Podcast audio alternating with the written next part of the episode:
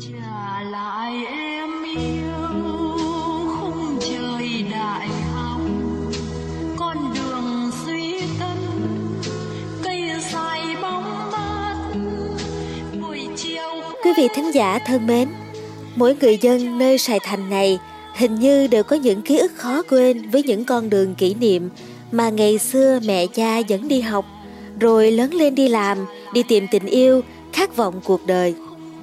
Những con đường như bứt thoát khỏi những giới hạn địa lý của nó mà hóa một cõi trong tâm hồn, một bóng hình, một cách gọi tên mang nhiều kỷ niệm. Còn nhớ câu hát Trả lại em yêu khung trời đại học, con đường duy tân, cây dài bóng mát của nhạc sĩ Phạm Duy cùng nhiều nhạc sĩ khác đã gieo những hình ảnh bất hủ và âm điệu du dương của những con đường mang đậm ký ức tình yêu cho bao thế hệ thanh xuân ở Sài Gòn, thành phố Hồ Chí Minh.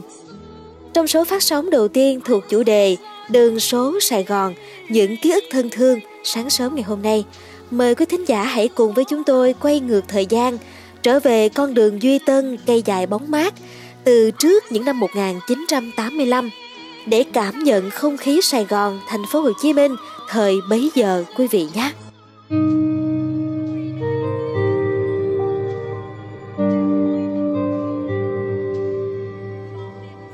Thưa quý vị, đối với nhiều người, riêng con đường Duy Tân sau năm 1985 đổi thành Phạm Ngọc Thạch là con đường nhung nhớ nhất của tuổi vào đời căng tràn nhựa sống.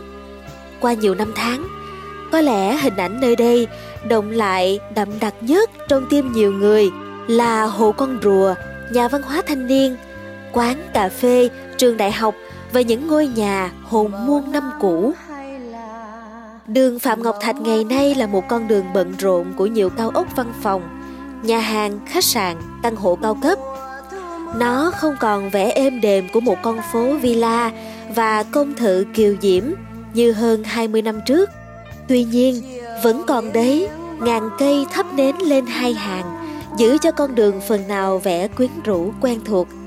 Hai hàng cây vươn thẳng lên trời, tán lá đang vào nhau, nhất là đoạn từ hồ con rùa đến đường Võ Thị Sáu là đường Hiền Vương cũ, tạo thành một đường hầm xanh ngút ngát. Dưới tán lá ấy, đây đó còn nhiều ngôi nhà ẩn chứa những linh hồn xanh rêu của nhiều ký ức và tâm tình khác nhau.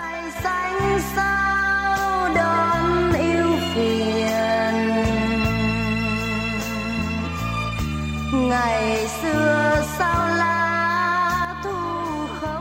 Đầu tiên, phải kể đến chính là ngôi nhà của tác giả Ngàn cây thắp nến nằm trong con hẻm 47. Con hẻm tuy dài nhưng chỉ có vài nhà, tất cả đều kính cổng cao tường. Nhà của nhạc sĩ Trịnh Công Sơn có cửa sắt màu nâu đỏ, kèm theo chiếc bảng nhỏ vẫn ghi theo tên đường cũ là số 47C Duy Tân. Tôi đến đây lần đầu khoảng năm 1990 đi chụp hình cho nhà thơ Đỗ Trung Quân trong cuộc phỏng vấn nhạc sĩ. Lúc ấy tôi nhớ bàn tiếp khách của ông đặt ngoài sân. Phía sau là một bức tường gạch rêu xanh lấp lánh nắng. Tưởng như tôi đang nghe thấy hỏi đá xanh rêu bao nhiêu tuổi đời. Ngôi nhà ông từng là chốn tao nhân mặt khách lui tới, đàn hát và nâng ly cùng người nhạc sĩ cô đơn muôn thuở hỏi đã xanh rêu bao nhiêu tuổi đời hỏi gió phiêu du qua bao đỉnh trời hỏi những đêm sâu đèn Gần hẻm trình có nhà của bác sĩ Trần Hữu Nghiệp, giáo sư Trần Văn giàu những kẻ sĩ Nam Bộ đại thụ trong kháng chiến và hòa bình. Phía cuối đường, ở số 57 có một cư xá 4 tầng, là khu căn hộ của các giáo sư Viện Đại học Sài Gòn và các giáo sư khác sau này. Con phố êm đềm khi xưa chỉ bắt đầu nhộn nhịp lên khi tiếp giáp với đường Võ Thị Sáu. Ở đấy có một cây xăng dáng dấp cũ. Bên kia đường vẫn còn tiệm phở gà Hương Bình, lừng danh hơn 50 năm trước. Bên cạnh Hương Bình là con hẻm dẫn vào trường La San Đức Minh. Hiện giờ là cơ sở 2 của Học viện Cán bộ, thông đến nhà thờ Tân Định. Trên con đường về đây có nhiều tòa nhà cao tầng và biệt thự xây mới, lộng lẫy. Song, ngôi nhà xứng đáng đẹp nhất và sang trọng nhất chính là nhà số 21, nguyên là dinh thự của công ty dầu khí Shell. Từ cánh cổng sắt, hàng rào bên ngoài cho đến ngôi nhà bên trong đều khoác chiếc áo màu trắng sữa tinh khôi. Ngôi nhà thiết kế theo kiểu lâu đài miền Bắc Pháp, quy mô vừa phải, nằm giữa một không gian lớn. Sân ngoài của tòa nhà có hẳn một hồ bơi, sân sau là sân chơi tennis. Có một thời gian, tòa nhà dùng làm trường đội của thành đoàn.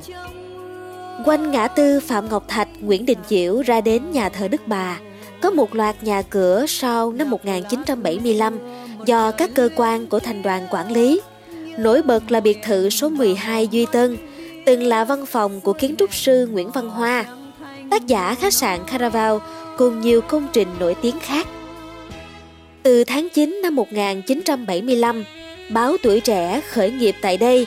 Tòa soạn là nơi gặp gỡ thường xuyên của nhiều bạn đọc, cây bút và cả giới văn nghệ sĩ. Tôi còn nhớ khoảng những năm 1978-1980. Ngay cổng vào có một chòi lá trung quân được dựng lên làm căng tin bán cà phê, rất đông khách. Cuối tuần tại chòi lá có hội họp, nói chuyện, đọc thơ, ca hát, rất trẻ trung và rất Sài Gòn. Những năm 2000, ngôi biệt thự bị phá bỏ để xây nhà cao tầng, không còn dấu tích một chốn văn báo. Trong khi ấy, ở góc Duy Tân, Hồng Thập Tự, bây giờ là đường Nguyễn Thị Minh Khai, có một biệt thự 4 tầng, kiểu dáng hiện đại và xinh xắn. Tòa nhà được thiết kế bởi kiến trúc sư Ngô Viết Thụ, tên tuổi gắn liền với công trình Dinh Độc Lập và nhiều tác phẩm kiến trúc tiêu biểu ở miền Nam.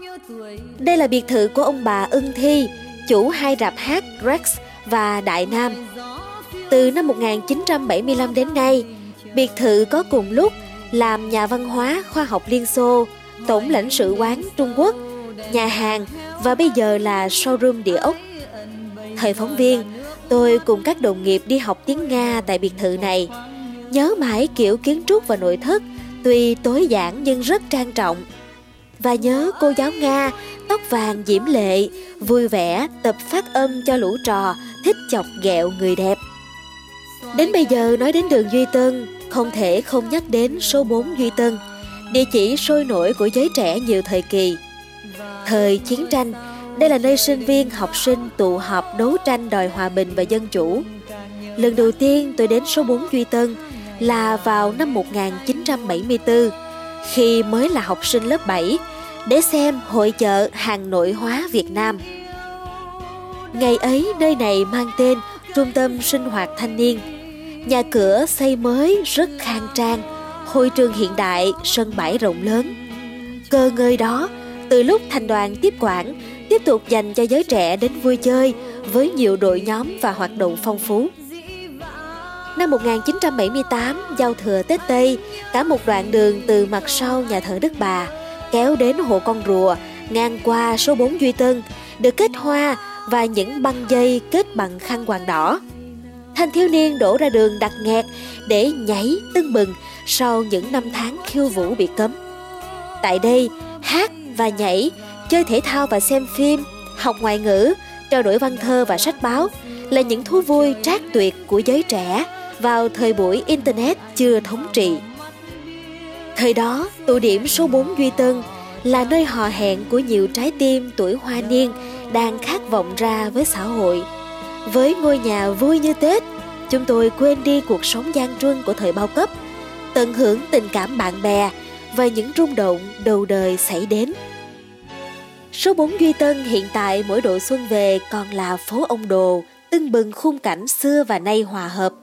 Mỗi lần qua đây, tôi lại thầm mong không chỉ địa chỉ này mà cả con đường sẽ vẫn giữ được những cảnh quan và kiến trúc điển hình của nhiều thời khắc và nhất là cái hồn cốt thanh xuân và nhân văn xuyên suốt trong không gian xanh vô giá.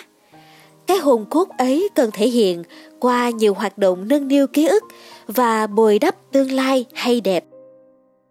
Mong sao sẽ sớm có những bản lưu niệm các danh nhân và các địa điểm lịch sử dọc theo con đường. Đặc biệt, rất mong có một tấm bản kỷ niệm vị vua Duy Tân chàng trai 16 tuổi, tấm gương của một người trẻ yêu nước, nhiệt thành, muốn thoát cảnh nô lệ.